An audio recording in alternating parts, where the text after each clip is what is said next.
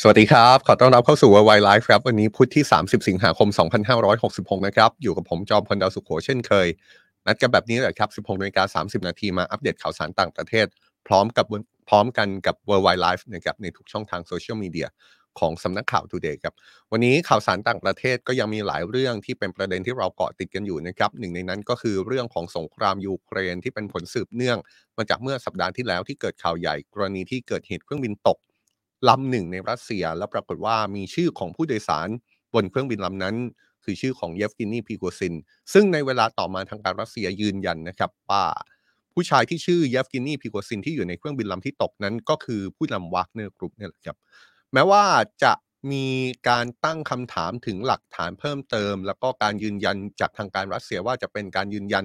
ที่ตรงตามข้อเท็จจริงแค่ไหน แต่ในตอนนี้ดูเหมือนว่าเกือบทุกฝ่ายจะค่อนข้างมั่นใจแล้วนะครับว่าผู้นำวักเนอร์กรุ๊ปคนที่เคยเป็นคนสนิทของประธานาธิบดีปูติน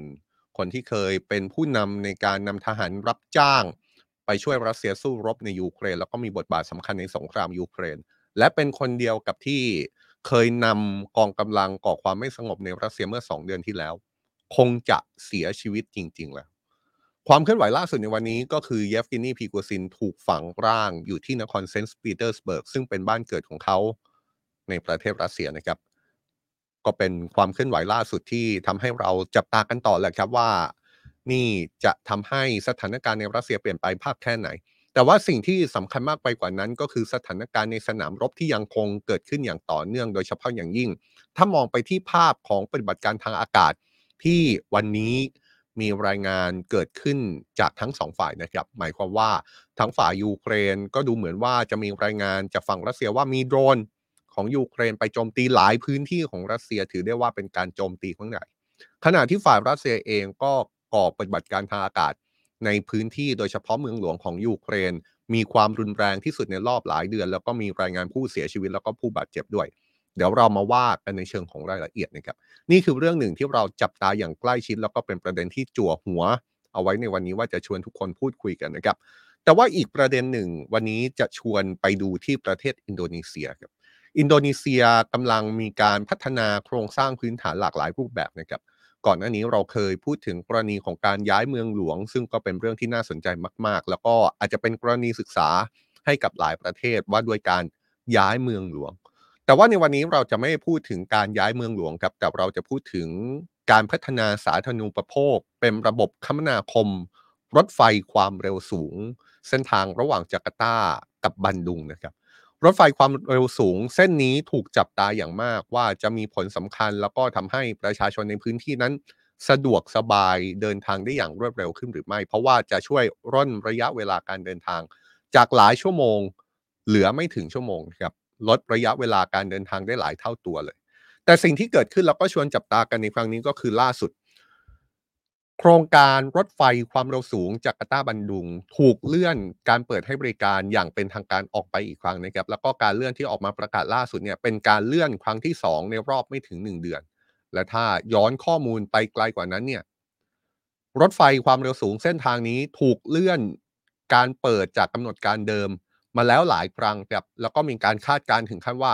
หลังจากที่มีการเลื่อนล่าสุดในรอบนี้เนี่ย เดี๋ยวก็อาจจะมีการเลื่อน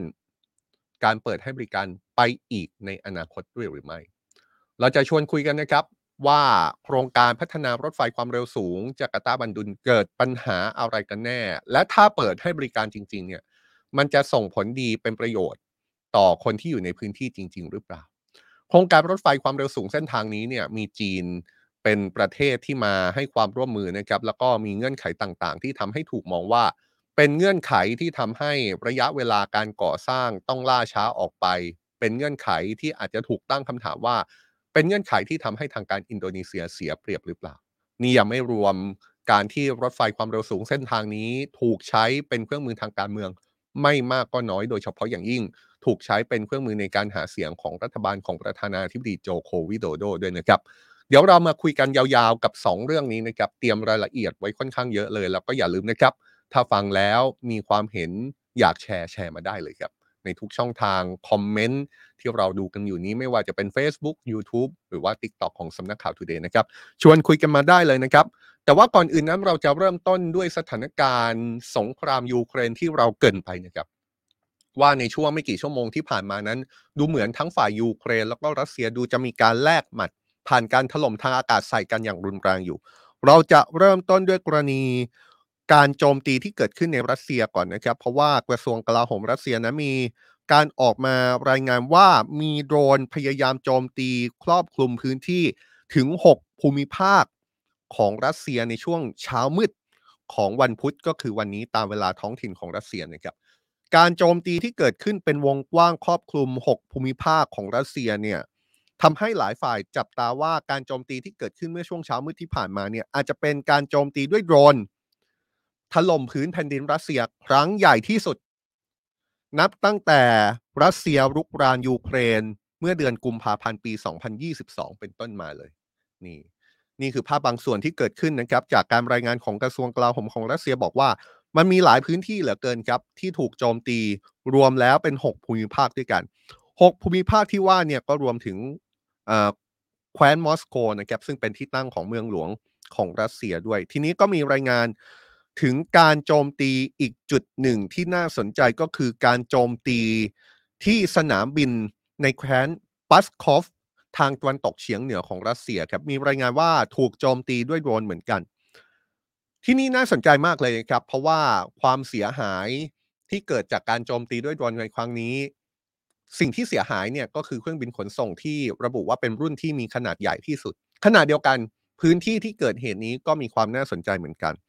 ผู้ที่ออกมาเปิดเผยการโจมตีที่แคว้นปัสคอฟเนี่ยนะครับก็คือนายมิคาอิลเวเดอร์นิคอฟผู้ว่าการแคว้นปัสคอฟออกมาโพสต์บนเทเลกรมบอกว่าเขาอยู่ในที่เกิดเหตุพร้อมกับเผยแพร่ภาพวิดีโอที่แสดงให้เห็นว่า มีไฟไหม้ท่ามกลางเสียงระเบิด แล้วก็เสียงไซเรนดังสนั่นเลยนะครับ ผู้ว่าการแคว้นปัสคอฟ ระบุในโพสต์ ว่ากองทัพรัสเซียกำลังพยายามสกัดการโจมตีจากโดรนอยู่ โดยเบื้องต้นไม่มีรายงานผู้เสียชีวิตจากเหตุการณ์นี้ครับ และในขณะนี้กำลังอยู่ระหว่างการประเมินความเสียหาย ความน่าสนใจแรกที่เรามาพุ่งเป้าการโจมตีที่แคว้นปัสคอฟหลังจากที่มีรายงานการโจมตีเกิดขึ้นถึง 6 แคว้น ครอบคลุมหลายพื้นที่ของรัสเซียเนี่ยนะครับที่เรามาดูที่จุดนี้เนี่ยเพราะว่าแคว้นปัสคอฟเนี่ย จริง ๆ แล้วอยู่ห่างจากยูเครนถึงมากกว่า 600 กิโลเมตรนะครับ และจุดและจริง ๆ เมืองนี้เนี่ยแคว้นนี้เนี่ยตั้งอยู่ใกล้กับชายแดนของเอสโตเนียครับอย่างไรก็ตาม แม้ว่าจะอยู่ใกล้กับชายแดนของเอสโตเนีย แล้วก็ห่างจากยูเครนถึง 600 กิโลเมตรเนี่ยก่อนหน้านี้แคว้นนี้ก็เคยมีรายงานการตกเป็นเป้าโจมตีด้วยโดรนมาแล้วเมื่อปลายเดือนพฤษภาคมที่ผ่านมานะครับ โดยเหตุที่เกิดขึ้นที่แคว้นปัสคอฟที่ดูภาพดูจะมีความรุนแรงเนี่ยนะครับกระทรวงกลาโหมของรัสเซีย ยังคงไม่ได้ออกมาให้ความคิดเห็นใด ๆ หรือให้รายละเอียดใด ๆ เกี่ยวกับการโจมตีที่เกิดขึ้นที่นี่นะครับแต่ว่ามีรายงานจากสำนักข่าวทัสซึ่งเป็นสื่อทางการรัสเซียระบุว่าเหตุการณ์นี้ทำให้เครื่องบินขนส่งอิลยูชิน 76 ซึ่งเป็นเครื่องบินขนส่งที่มีขนาดใหญ่ที่สุดในโลกของรัสเซียเสียหายไป 4 ลำนะครับ โดยสื่อรัสเซียระบุว่า 4 ลำที่เสียหายเนี่ยสองลำเกิดระเบิดแล้วก็ไฟไหม้ ขณะที่สำนักข่าว RIA ซึ่งเป็นสื่อของรัสเซียเหมือนกัน ก็ออกมารายงานระบุว่ามีเครื่องบินอิลยูชิน 76 ถูกไฟไหม้ไป 2 ลำนะครับเรื่องนี้ฝ่ายยูเครนก็ไม่ได้ออกมาให้ความเคลื่อนไหวหรือมีความเห็นอะไรเช่นกันนะครับ ซึ่งเรื่องนี้เอาเข้าจริงก็ไม่ใช่เรื่องแปลกอะไร เพราะว่าก่อนหน้านี้ยูเครนแทบจะไม่เคยออกมาให้ความเคลื่อนไหว หรือว่าแสดงความรับผิดชอบ เกี่ยวกับการโจมตีบนแผ่นดินของรัสเซียหรืออยู่แล้ว แม้ว่าจะถูกตั้งข้อสังเกตว่าในช่วงไม่กี่สัปดาห์ที่ผ่านมามีการโจมตีเกิดขึ้น บนแผ่นดินรัสเซีย หรือว่าดินแดนที่รัสเซียยึดครองอยู่ถี่ขึ้น หลังจากที่ประธานาธิบดีวลาดิเมียร์เซเลนสกี้ผู้นำยูเครนออกมาประกาศ ว่าการโจมตีดินแดนของรัสเซียนั้น เป็นกระบวนการที่หลีกเลี่ยงไม่ได้ เป็นเรื่องธรรมชาติ และเป็นเรื่องที่ยุติธรรมอย่างยิ่งก็เป็นคำประกาศของผู้นำยูเครนที่ออกมาระบุเลยครับว่าต่อจากนี้ สงครามยูเครนจะวกกลับไปในผืนแผ่นดินของรัสเซียแล้ว โดยก่อนที่จะมีการโจมตีที่นี่เนี่ยนะครับเมื่อไม่กี่วันก่อนเนี่ยก็เพิ่งมีเหตุการณ์ที่เครื่องทิ้งระเบิดพิสัยไกลของรัสเซีย ถูกโดรนโจมตีใกล้กับนครเซนต์ปีเตอร์สเบิร์กและเมื่อสัปดาห์ที่แล้วก็มีโดรนลำหนึ่งโจมตีในแคว้นเบลโกรดของรัสเซียทำให้มีผู้เสียชีวิตไป 3 คน ก่อนหน้าเหตุการณ์ที่เบลโกรด ก็มีโดนอีกลำพุ่งชนอาคารที่กำลังก่อสร้างใจกลางกรุงมอสโก ก็ทำให้เห็นภาพเลยครับว่า ในระยะหลังมีการโจมตีด้วยโดรนเกิดขึ้นในผืนแผ่นดินของรัสเซียมากเลย จนกระทั่งล่าสุดเกิดขึ้นที่แคว้นปัสคอฟแล้วก็มีเครื่องบินขนส่งที่ใหญ่ที่สุดเสียหายไปถึง 4ลำ ยังไม่รวมถึงสถานการณ์เมื่อช่วงเช้ามืดที่ผ่านมาที่ยังมีเหตุ รายงานการโจมตีด้วยโดรนอีก 5 แคว้นนอกจากแคว้นปัสคอฟเนี่ยนะครับ จนทำให้หลายฝ่ายจับตาว่าเมื่อเช้าที่ผ่านมาเนี่ยเป็นการถูกโจมตีด้วยโดรนในผืนแผ่นดินรัสเซียที่ไม่เคยเกิดขึ้นมาก่อน ที่รุนแรงที่สุดที่รัสเซียเคยเผชิญมา นับตั้งแต่รัสเซียก่อสงครามในยูเครนเมื่อเดือนกุมภาพันธ์ปีที่แล้วครับ ทีนี้นอกจากเหตุที่สนามบินแคว้นปัสคอฟแล้วนะครับ ยังมีการเปิดเผยออกมาจากกระทรวงกลาโหมรัสเซียว่า เครื่องบินรบของรัสเซียโจมตี ด้วยการจมเรือของกองทัพยูเครนได้ในทะเลดำนะครับ โดยจากแถลงการณ์ของกระทรวงกลาโหมรัสเซีย ปฏิบัติการโจมตีเกิดขึ้นราวๆเที่ยงคืนของเมื่อคืนนี้ ตามเวลาของรัสเซียครับ โดยเรือที่ถูกโจมตีเป็นเรือลำเลียงกำลังพลของหน่วยคอมมานโดยูเครน บรรทุกกำลังพลมาราว 50 นาย และคาดว่าจะเสียชีวิตทั้งหมด ขณะเดียวกันครับ เมื่อเกิดเหตุการโจมตีในรัสเซียดูเหมือนว่าก็จะเกิดการแลกหมัด ด้วยการที่รัสเซียปฏิบัติการทางอากาศ ด้วยการใช้ขีปนาวุธแล้วก็โดรนมากกว่า 20 ลำถล่มเมืองหลวงของยูเครนก็คือกรุงเคียฟด้วย แต่ว่าขีปนาวุธแล้วก็โดรนกว่า 20 ลำ ทางการยูเครนบอกว่าสามารถสกัดแล้วก็ทำลายได้ก่อน ถึงอย่างนั้นก็ตามครับ สิ่งที่เกิดขึ้นเป็นปฏิบัติการทางอากาศนั้น ก็ได้สร้างความเสียหายอย่างที่เห็นในภาพนี้นะครับ แล้วก็ถูกประเมินว่านี่เป็น การโจมตีทางอากาศ ใส่เมืองหลวงของยูเครนที่รุนแรงที่สุดในรอบหลายเดือนด้วย เหตุการณ์นี้เนี่ยมีรายงานผู้เสียชีวิตแล้วอย่างน้อย 2 คนนะครับ แล้วก็มีผู้บาดเจ็บอีกอย่างน้อย 2 คนจากการโจมตีที่เกิดขึ้น ในกรุงเคียฟเมืองหลวงของยูเครน อย่างไรก็ตามเนี่ยก็ต้องจับตากันต่อไปนะครับว่าสิ่งที่เกิดขึ้นนั้นนอกจากจะถูกมองว่าเป็นการโจมตีที่รุนแรงที่สุดในรอบหลายเดือนแล้วเนี่ย แล้วจะมีผล อย่างไรต่อสถานการณ์ต่อไปหรือไม่ หรือว่านี่จะต้องมีการพูดถึงระบบป้องกันภัยทางอากาศที่มีอยู่แล้วนะครับ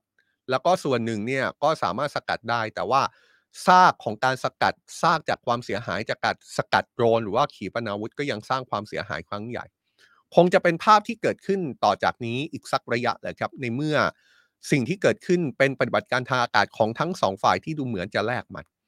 นี่ก็จะเป็นอีกน่านน้ำน่านฟ้าสถานการณ์ที่จะมีการสู้รบต่อเนื่องในสงครามยูเครนนะครับ ส่วนความคืบหน้าเรื่องการเสียชีวิตของนายเยฟเกนีพริโกซินแกนนำกลุ่มวากเนอร์กรุ๊ปที่เป็นหนึ่งในเหยื่อเหตุการณ์เครื่องบินตกในรัสเซียเมื่อสัปดาห์ที่แล้วเนี่ยนะครับ ล่าสุดวากเนอร์กรุ๊ปออกมาแถลงการณ์ครับ บอกว่าได้จัดพิธีฝังศพของนายพริโกซินแล้ว ที่สุสานบริเวณชานเมืองเซนต์ปีเตอร์สเบิร์กเคียงข้างกับร่างของพ่อเขา โดยพิธีศพของนายพริโกซินจัดขึ้นเมื่อวันอังคารครับ ที่สุสานที่มีชื่อว่าโพโรคอฟสโกเยเป็นพิธีที่จัดขึ้นเป็นการส่วนตัวนะครับ มีเฉพาะบุคคลใกล้ชิดประมาณ 20-30 คนเท่านั้น แล้วก็ไม่อนุญาตให้สื่อมวลชนเข้าร่วมงาน ท่ามกลางการรักษาความปลอดภัยแน่นหนา มีการระดมกำลังเจ้าหน้าที่ตำรวจจำนวนมากมาดูแลความสงบที่ด้านหน้าของสุสานนะครับ ประธานาธิบดีวลาดิเมียร์ปูตินผู้นำรัสเซีย ไม่ได้เดินทางมาร่วมพิธีนี้นะครับซึ่งก็เป็นไปตามที่นายดมิทรีเพสคอฟโฆษกทำเนียบประธานาธิบดีรัสเซียออกมาประกาศก่อนหน้านี้ ว่าประธานาธิบดีปูตินไม่ได้มีแผนที่จะไปร่วมพิธีศพนายพริโกซิน โดยวันนี้ก็ถือได้ว่าผ่านมา 1 สัปดาห์พอดีนะครับหลังจากเกิดเหตุเครื่องบินเจ็ตส่วนตัวตกทางตอนเหนือของรัสเซียทำให้นักบินแล้วก็ลูกเรือรวมถึงผู้โดยสารเสียชีวิต 10 คน ซึ่งในเวลาต่อมาก็มีการยืนยันว่าหนึ่งในผู้เสียชีวิตนั้นเป็นผู้นำวากเนอร์กรุ๊ป แต่สิ่งที่ยังไม่ชัดเจนครับก็คือเรื่องของสาเหตุของเหตุการณ์นี้ยังคลุมเครืออยู่นะครับ แล้วก็มีการพูดถึงคาดเดากันไปต่างๆนานาหนึ่งในข้อสังเกตที่มีการพูดถึงมากที่สุด ว่าเหตุเครื่องบินตกที่เกิดขึ้นเมื่อสัปดาห์ที่แล้ว จนทำให้ผู้นำวากเนอร์กรุ๊ปเสียชีวิตนั้น จะเป็นฝีมือของรัสเซียหรือไม่ จะเป็นความพยายามในการต้องการที่จะแก้แค้นนายพริโกซินที่ก่อความไม่สงบเมื่อปลายเดือนมิถุนายนที่ผ่านมาหรือเปล่าซึ่งเมื่อต้นสัปดาห์เราก็รายงานไปแล้วนะครับว่า ทางการรัสเซียออกมาปฏิเสธถึงข้อสังเกตว่าเหตุเครื่องบินตกที่เกิดขึ้น จนทำให้ผู้นำวากเนอร์กรุ๊ปเสียชีวิตนั้น เป็นฝีมือของรัสเซีย ด้วยการปฏิเสธไม่พอนะครับทางการรัสเซียออกมาบอกเลยว่า ข้อสังเกตที่เกิดขึ้นเหล่านี้เนี่ยเป็นเรื่องโกหกทั้งเพนี่ส่วนท่าทีของประธานาธิบดีปูตินเนี่ย ในช่วงหนึ่งสัปดาห์ที่ผ่านมาถ้าเราย้อนภาพกลับไปเนี่ยก็จะเรียกได้ว่ามีความเคลื่อนไหวในเรื่องนี้น้อยมากนะครับ โดยเมื่อสัปดาห์ที่แล้วเขาออกมาแสดงความเสียใจไปยังครอบครัวของผู้เสียชีวิต มีการพูดถึงนายพริโกซินเป็นการเฉพาะว่าตัวของเขานั้นรู้จักกับนายพริโกซินมาตั้งแต่ช่วงทศวรรษที่ 1990 แต่ว่านายพริโกซินได้สร้างข้อผิดพลาดครั้งใหญ่ในชีวิตจนทำให้ต้องตกอยู่ในชะตากรรมที่ยากลำบาก พร้อมทั้งกล่าวยกย่องผู้นำวากเนอร์กรุ๊ปว่าเขาเป็นคนที่ดีมาก และประสบความสำเร็จ ที่สำคัญในชีวิตของตัวเอง จนกระทั่งกลายเป็นคนที่มีทักษะ แล้วก็เป็นนักธุรกิจที่มีความสามารถ อย่างไรก็ตามครับ ในวันที่ทางการรัสเซียออกมาปฏิเสธ ว่าไม่เกี่ยวข้องกับเหตุเครื่องบินตกที่ทำให้ผู้นำวากเนอร์กรุ๊ปเสียชีวิต ในวันที่ทางการรัสเซียออกมาระบุว่าข้อสังเกตต่างๆ ที่พยายามเชื่อมโยงว่าเหตุเครื่องบินตกนั้นเกี่ยวข้องกับทางการรัสเซียที่ต้องการแก้แค้นเป็นเรื่องโกหกทั้งเพ ดูเหมือนว่า อีกฝากหนึ่งคือบรรดาชาติตะวันตก จะเริ่มให้ข้อสรุปกับเหตุการณ์นี้ที่มีความชัดเจนมากยิ่งขึ้นนะครับ เกี่ยวกับกรณีสาเหตุการเสียชีวิตของนายพีโกซิน ชาติหนึ่งที่เราต้องจับตาอย่างมากนะครับ ว่าจะออกมาให้ข้อสรุปอย่างเป็นทางการว่าเหตุการณ์นี้อาจจะเกี่ยวข้องกับรัฐบาลรัสเซียก็คือรัฐบาลสหรัฐครับล่าสุดมีความเห็นของนางแครินชองเปียร์ โฆษกทำเนียบขาวถแถลงถึงการเสียชีวิตของนายพีโกซิน ว่าเราทุกคนรู้ดีว่าเครมลินก็คือรัฐบาลรัสเซียนี่เนี่ยครับมีประวัติศาสตร์อันยาวนานในการสังหารฝ่ายตรงข้าม ซึ่งชัดเจนมากว่าเกิดอะไรขึ้น โดยความเห็นล่าสุดของโฆษกทำเนียบขาวนี้ เรียกได้ว่าเป็นคำพูดที่แทบจะชี้แล้วแหละครับ ว่าสหรัฐนั้นมองว่าประธานาธิบดีปูติน เป็นผู้อยู่เบื้องหลังการเสียชีวิตของนายพริโกซิน แต่แน่นอนนะครับ หลังจากนี้ก็คงจะถูกจับตามากขึ้นไปอีกว่าท่าทีของรัฐบาลสหรัฐที่เป็นทางการ จะชี้ไปว่าเหตุเครื่องบินที่ประสบเหตุตก จนทำให้ผู้นำวากเนอร์กรุ๊ปเสียชีวิตเนี่ยเป็นฝีมือของประธานาธิบดีปูตินหรือไม่ หลายฝ่ายอาจมองว่าข้อสังเกตนี้ถูกพูดถึงแล้วก็มีความชัดเจนในหลาย ๆ มุมไปแล้ว แต่ว่าสิ่งที่เรากำลังจับตานั้น ไม่ใช่เรื่องของความ เหตุผลหรือสาเหตุแล้วนะครับ แต่ว่าเป็นเรื่องของความชัดเจนของทางการสหรัฐที่จะออกมาพูดยืนยันเรื่องนี้อย่างเป็นทางการหรือเปล่า ซึ่งก็ต้องจับตาดูนะครับเผลอๆการยืนยันจากทางการสหรัฐที่อาจจะชี้กล่าวโทษไปถึงประธานาธิบดีปูตินว่าอยู่เบื้องหลังเหตุการณ์นี้ อาจจะเกิดขึ้นภายในช่วงของสัปดาห์นี้ก็เป็นไปได้นะครับ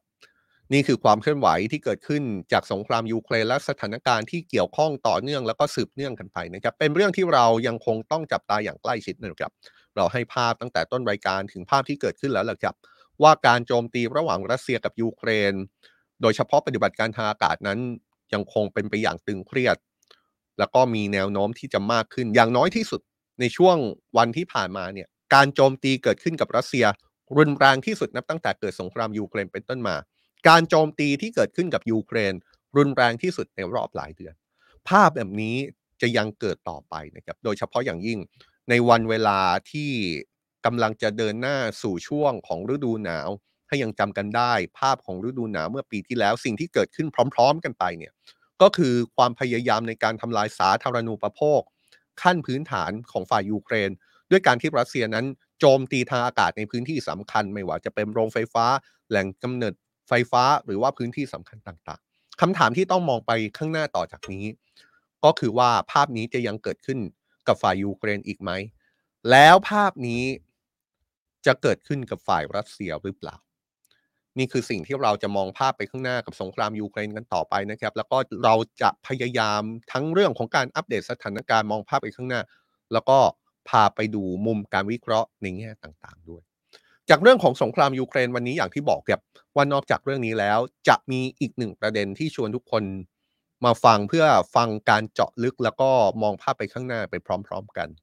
เราจะกลับมาถึงสถานการณ์ในแถบประเทศเพื่อนบ้านอาเซียนของเรานะครับ อย่างประเทศอินโดนีเซีย ไปดูที่อินโดนีเซีย เพราะวันนี้เนี่ยอยากพาไปดูโครงสร้างพื้นฐานด้านการคมนาคมที่มีแผนจะเปิดให้บริการเร็วๆนี้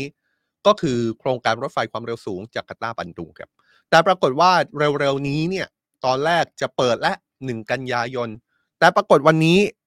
เลื่อนไปอีกนะครับ จากเดิมที่จะเปิดหนึ่งกันยายนตอนนี้เลื่อนไปเปิดให้บริการในวันที่หนึ่งตุลาคม การเลื่อนเปิดให้บริการครั้งนี้นี่มีความน่าสนใจซ่อนแฝงอยู่นะครับ เพราะว่านี่ไม่ใช่การเลื่อนที่ประกาศเป็นครั้งแรกแถมยังเป็นการเลื่อนที่ประกาศอย่างกระทันหันด้วยนะครับ วันนี้ 30 สิงหาใช่ไหมครับ เดิมเนี่ยบอกว่าจะเปิด 1 กันยา อีกวันสองวันเท่านั้นจะเปิดแล้วปรากฏว่าเพิ่งออกมาประกาศว่าขอเลื่อนการเปิดให้บริการไปก่อน โดยจะไปเปิดวันที่ 1 ตุลาคม แต่ความน่าสนใจอีกกรณีหนึ่งก็คือการเลื่อนที่เกิดขึ้นในครั้งนี้ ไม่ใช่การเลื่อนที่เกิดขึ้นเป็นครั้งแรกนะครับ ถ้าย้อนข้อมูลกลับไปเราจะพบเลยนะครับว่ากำหนดการเปิดรถไฟความเร็วสูงจาการ์ตาบันดุง ซึ่งเป็น big project ที่อินโดนีเซียร่วมมือกับจีนเนี่ยผ่านการเลื่อนมาแล้วหลายครั้งครับ เอาเฉพาะแค่ไม่ถึง 1 เดือนที่ผ่านมาเนี่ยก็ปรากฏว่าทางการอินโดนีเซียประกาศเลื่อนการเปิดให้บริการทางรถไฟสายนี้มาแล้ว 2 รอบด้วยกัน โฆษกของโครงการนี้ยอมรับถึงการเลื่อนการเปิดครั้งล่าสุดนี่นะครับโดยชี้ว่าทางโครงการนั้นยังรอการตัดสินใจของกระทรวงคมนาคมอินโดนีเซียอยู่ แต่ก่อนที่เราจะไปพูดถึงเรื่องนี้ในเชิงของรายละเอียดแล้วก็มองภาพไปข้างหน้าต่อไปว่าการเลื่อนนี้หมายความว่าอะไรแล้วถ้าเปิดแล้วเนี่ยจะมีความหมายอะไรต่อคนอินโดนีเซียนี่ครับ อยากพาทุกคนไปทำความรู้จักกับทางรถไฟความเร็วสูงเส้นทางนี้กันก่อนนะครับ โดยรถไฟความเร็วสูงสายจาการ์ตาบันดุง มีระยะทาง 142 กิโลเมตรครับ ใช้งบประมาณการก่อสร้าง 7,300 ล้านดอลลาร์สหรัฐ หรือประมาณ 256,000 ล้านบาท ทางรถไฟสายนี้สามารถทำความเร็วได้สูงสุด 350 กิโลเมตรต่อชั่วโมง และจะมีส่วนช่วยร่นระยะเวลาการเดินทาง จากเดิมที่ต้องใช้เวลา 3 ชั่วโมง ให้เหลือเพียง 40 นาทีครับ ค่าตั๋วในการเดินทางนั้น 3 0 0แสนรูเปีย หรือประมาณ 700 บาท โครงการนี้อย่างที่บอกครับเป็นโครงการที่อินโดนีเซียร่วมมือกับจีนนะครับเป็นความร่วมมือระหว่าง PT KCIC Consortium of Indonesia กับรัฐวิสาหกิจหลายแห่งของจีน เป็นหนึ่งในความหวังสำคัญของโครงการหนึ่งแถบหนึ่งเส้นทางครับที่ประธานาธิบดีสีจิ้นผิงเริ่มประกาศเป็น big project ที่กระจายไปทั่วโลกตั้งแต่ปี 2013 โครงการนี้ เริ่มโครงการตั้งแต่ปี 2015 นะครับ แล้วก็เริ่มปักหมุดด้วยการขุดดิน ขุดดินครั้งแรกเนี่ยในปี 2016 แรกเริ่มเดิมทีเริ่มโครงการ 2015 เริ่มก่อสร้าง 2016 มีความหวังตั้งเป้าไว้จะต้องเสร็จภายในปี 2018 ซึ่งในตอนนั้นเนี่ยโอ้โหเริ่มสร้าง 2015 2016 จะเสร็จ 2018 เนี่ย หลายคนก็ตั้งข้อสังเกตมาตั้งแต่ตอนนั้นแล้วแหละครับว่า มันเร็วเกินไปไหม ในการก่อสร้างทางรถไฟความเร็วสูงสายนี้ และในตอนนั้นเนี่ยทางการหลายฝ่ายก็วิพากษ์วิจารณ์รัฐบาลอินโดนีเซียนะครับ ว่าสาเหตุที่รัฐบาลอินโดนีเซียกำหนดเวลาในการก่อสร้างที่เอาเร็วเลย เอาสองสามปีเนี่ยเป็นเพราะว่ารัฐบาลอินโดนีเซียคาดหวังให้โครงการนี้เป็นโครงการหาเสียงของประธานาธิบดีโจโควิโดโด ในการเลือกตั้งเมื่อปี 2019 แต่ทีนี้ ข้อกังวลของหลายฝ่าย ข้อสังเกตของหลายฝ่ายที่บอกว่าโครงการนี้น่าจะเสร็จไม่ทันปี 2018 ดูจะเป็นการวางวางกรอบเวลาที่เร็วเกินไป ก็เป็นอย่างนั้นจริง ๆ ครับ เพราะเมื่อปี 2018 การก่อสร้างก็ไม่เสร็จนะครับแล้วก็เลื่อนไปปี 2019พอปี 2019 ก็เกิดปัญหาความท้าทายเรื่องโควิด -19 อีก แต่สาเหตุจริง ๆ ที่ทำให้ทางรถไฟเส้นทางนี้เนี่ยดูจะมีปัญหา มันไม่ใช่แค่เรื่องของโควิด -19 นะครับ แต่ว่า มีการประเมินถึงเรื่องงบประมาณในการก่อสร้างที่สูงเกินกว่าที่ตั้งเอาไว้ถึง 1,200 ล้านดอลลาร์สหรัฐ หรือราว 42,000 ล้านบาท มีการพูดถึงข้อถกเถียงเกี่ยวกับมาตรฐานด้านความปลอดภัยระหว่างการก่อสร้าง นี่ก็เลยทำให้การก่อสร้างนี้ล่าช้าออกไปเรื่อย ยังไม่รวมถึงอีกกรณีหนึ่งก็คือการได้มาซึ่งที่ดินซึ่งเป็นหนึ่งในเงื่อนไขที่จีนทำไว้กับอินโดนีเซียด้วยนะครับ เมื่อทางการอินโดนีเซียไม่สามารถตกลงในการส่งมอบที่ดินให้จีนได้ มันก็เลยเป็นเงื่อนไขเรื่องของเงินงบประมาณที่จะนำมาใช้ในการก่อสร้าง แล้วก็ทำให้โครงการก่อสร้างนั้นล่าช้า ทีนี้เนี่ยจาก 2018 กรอบเดิมให้เสร็จภายในปีนั้นไม่เสร็จ เลื่อนมาปี 2019 กรอบเดิมในปีนั้น 2019 ก็ไม่เสร็จ การก่อสร้าก่อสร้างนั้นก็ล่าช้าเรื่อยมาครับจนกระทั่งมีความชัดเจนมากขึ้นเมื่อปีที่แล้ว ซึ่งเป็นปีที่ประธานาธิบดีสีจิ้นผิงผู้นำจีนเดินทางเยือนอินโดนีเซีย เพื่อเข้าร่วมการประชุม G20 ที่อินโดนีเซียเป็นเจ้าภาพนั้น ในครั้งนั้นผู้นำจีนแล้วก็ผู้นำอินโดนีเซียได้ร่วมสังเกตการการทดสอบระบบแบบไม่เป็นสาธารณะ ผู้นำอินโดนีเซียพูดในตอนนั้นนะครับว่าคาดหวังให้โครงการรถไฟความเร็วสูงจาการ์ตาบันดุง พร้อมใช้งานในเดือนกรกฎาคมปี 2023ครับ นี่ แต่พอมาถึงกรกฎาคม 2023 รถไฟเส้นทางนี้ก็ยังสร้างไม่เสร็จไม่สามารถเปิดให้บริการได้อยู่ดีนะครับกำหนดการต่อไปในตอนนั้นที่เลื่อนออกมา คือจะเปิดให้บริการเมื่อวันที่ 18 สิงหาคม ก็เลื่อนมาอีกครับ แล้วก็เลื่อนมาเป็น 1 กันยายน และล่าสุดก็เลื่อนอีกรอบเป็นวันที่ 1 ตุลาคม หลายฝ่ายประเมินเลยนะครับ ว่าแม้ในความเป็นจริงการทดสอบระบบรถไฟความเร็วสูงจากกาตาบันดุง น่าจะยังต้องใช้เวลาอีกสักระยะครับ แต่ว่าทางการอินโดนีเซียคงไม่ปล่อยให้เลื่อนระยะเวลาการเปิดใช้งานไปไกลมากกว่านี้แล้ว โดยช้าสุดเนี่ยอาจจะมีการเปิดในช่วงต้นปีหน้าทำไมถึงอินโดนีเซียถึงไม่ยอมให้มีการเลื่อนการเปิดให้บริการรถไฟความเร็วสูงเส้นทางนี้อีกต่อไปแล้ว สาเหตุฟังดูจากคุณคุณมากเลยครับ มีการประเมินว่าสาเหตุที่รัฐบาลอินโดนีเซีย ไม่ต้องการเลื่อนอีกแล้วเนี่ย เพราะว่ารัฐบาลของประธานาธิบดีโจโควีต้องการใช้โครงการนี้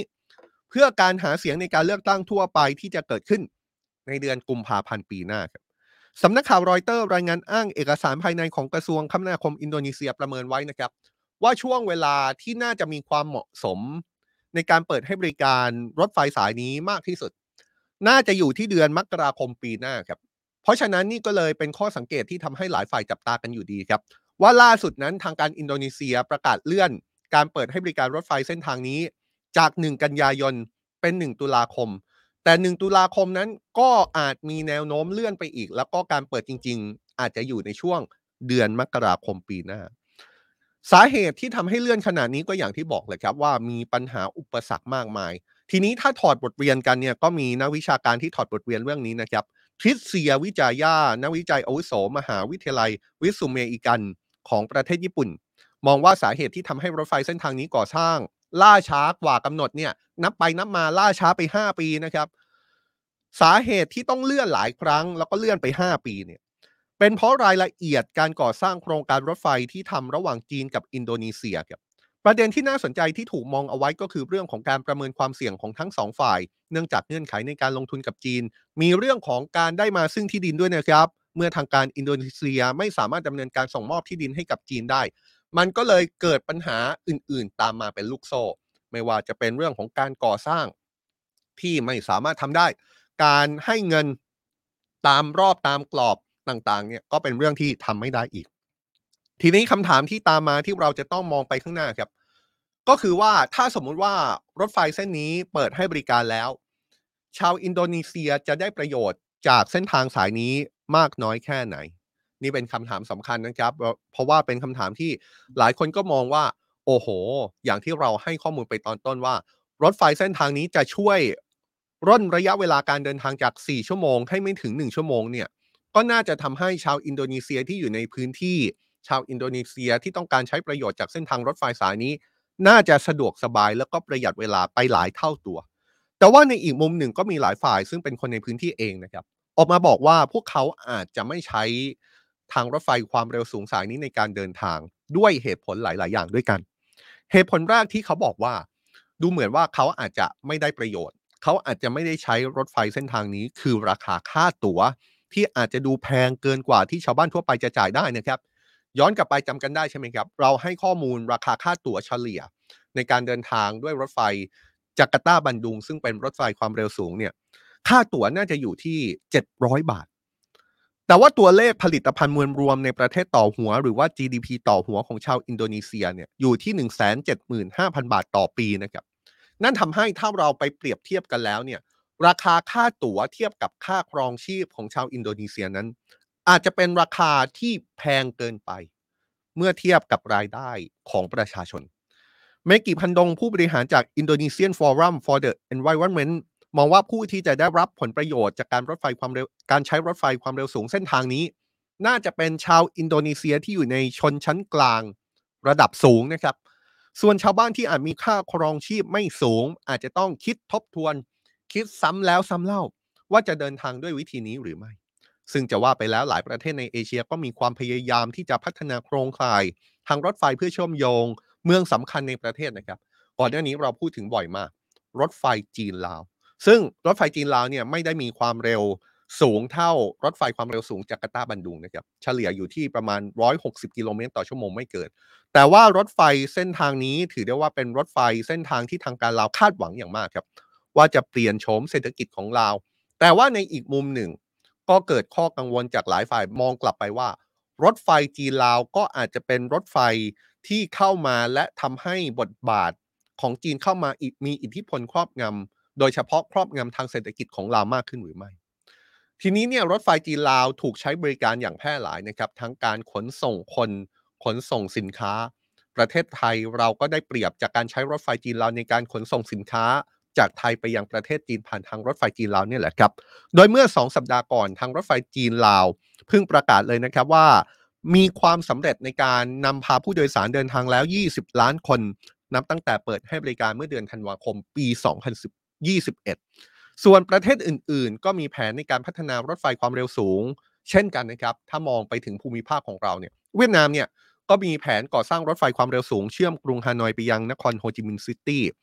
หรือว่าถ้ามองไปทางภาคใต้ของเราเนี่ยก็มีแผนของมาเลเซียแล้วก็สิงคโปร์ที่วางแผนร่วมกัน ที่จะสร้างรถไฟเชื่อมระหว่างกรุงกัวลาลัมเปอร์ของมาเลเซียไปยังสิงคโปร์แต่ว่าโครงการนี้เนี่ยสุดท้ายก็เป็นเรื่องที่ถูกถกเถียงและดูเหมือน จะถูกพับออกไปก่อนนะครับ หรือแม้กระทั่งเอาของบ้านเราเนี่ยแหละครับรถไฟความเร็วสูงของไทยเนี่ย ตอนนี้ทุกคนรู้ดีนะครับว่ามีความพยายามในการก่อสร้างมาหลายปีแล้ว แต่ว่ามีปัญหาติดขัดเรื่องกระบวนการหรือไม่อย่างไร ที่อาจจะทำให้รถไฟความเร็วสูงของไทยอาจจะต้องใช้เวลาในการก่อสร้าง อาจจะนานถึง7-8ปีต่อจากนี้ด้วยซ้ำ นอกจากนี้เนี่ยก็ยังมีอีกโครงการหนึ่งที่น่าสนใจนะครับ ก็คือโครงการรถไฟความเร็วสูงของอินเดีย ที่เชื่อมระหว่างนครมุมไบกับเมืองอัมดาบาดความยาวเนี่ยของระยะทางของเส้นทางสายนี้เนี่ย508 กิโลเมตรเลยนะครับ โครงการนี้เริ่มสร้างมาตั้งแต่ตั้งแต่ปี 2017 แล้วก็ประสบปัญหาในการก่อสร้างไม่ต่างจากโครงการรถไฟฟ้า ขออภัยครับรถไฟความเร็วสูงจากการ์ตาบันดุง ที่ประสบปัญหาเรื่องที่ดินเรื่องต่างๆ มากมาย จนทำให้ดูเหมือนการก่อสร้างอาจจะต้องล่าช้ามีแนวโน้มในลักษณะนั้นเช่นกันนะครับชวนคุยครับ ชวนคุยในเรื่องของรถไฟความเร็วสูง ในการพัฒนาโครงสร้างพื้นฐานด้านการคมนาคมของหลายประเทศในเอเชียนะครับ ดูเหมือนว่าจะมีอุปสรรคความท้าทาย หรือแม้กระทั่งปัญหาที่ทำให้ การพัฒนารถไฟความเร็วสูงในหลายประเทศของเอเชียนั้นประสบปัญหาอยู่ แน่นอนนะครับ ในมุมหนึ่งก็มีการพูดถึงการเข้าไปลงทุนโดยจีน ส่วนหนึ่งของโครงการ 1 แถบ 1 เส้นทาง แต่ว่าในอีกมุมหนึ่งเนี่ยถ้าลงลึกลงไปในรายละเอียดเนี่ยก็มีเรื่องของเงื่อนไขหรือแม้กระทั่ง การเจรจาไกล่เกลี่ยหาข้อตกลงกับบรรดาเจ้าของที่ดินเดิม ที่จะเป็นเส้นทางที่มีการวางแผนว่ารถไฟจะพาดผ่านเนี่ยการพูดคุยในเชิงของ การนำมาการได้มาซึ่งที่ดินเนี่ยก็เป็นเรื่องที่ไม่ง่าย แล้วก็ทำให้การเดินหน้าโครงการรถไฟความเร็วสูงการสร้างเส้นทางต่างๆ เนี่ยเป็นไปอย่างล่าช้านชวนคุยกันอย่างนี้นะครับ ชวนคุยกันจริง ๆ ว่าสิ่งที่มันเกิดขึ้นแล้วก็เป็นปัญหาเนี่ยมันเกิดอะไรกันแน่ และนี่คือ World Wide Life นะครับ เราพยายามเอาประเด็นที่เป็นประเด็นใหญ่เนี่ยที่ทุกคนต้องรู้เนี่ยก็ชวนคุยกัน ประเด็นที่ น่าสนใจส่งผลกระทบกับคนไทยหรือแม้ แต่เป็นประเด็นใกล้ตัวที่พอจะเปรียบเทียบเทียบเคียงกับกรณีที่เกิดขึ้นในประเทศไทยเนี่ยก็ชวนอยากชวนทุกคนมาคิดต่อเหมือนกันนะครับ เจอกันแบบนี้ครับ 16นาฬิกา30 นาที ในทุกช่องทางโซเชียลมีเดียของสำนักข่าว Today นะครับ วันนี้ Today Live ตอนหนึ่งทุ่มนะครับ จะพูดคุยกันเต็มๆ เรื่องของการแก้ไขรัฐธรรมนูญที่ดูเหมือนว่าจะติดลมตั้งแต่ยังไม่เริ่มหรือไม่ พูดคุยกับคุณไอติมภริศ วัชรศิลป์แล้วก็คุณอดิศรเพียงเกตนะครับ เจอกับพลอยวสินีหนึ่งทุ่มตรงนะครับแต่สำหรับช่วงนี้ผมจอมพลดาวสุขคนและทีมงานลาไปก่อนนะครับ พบกันใหม่ในวันพรุ่งนี้ครับ สวัสดีครับ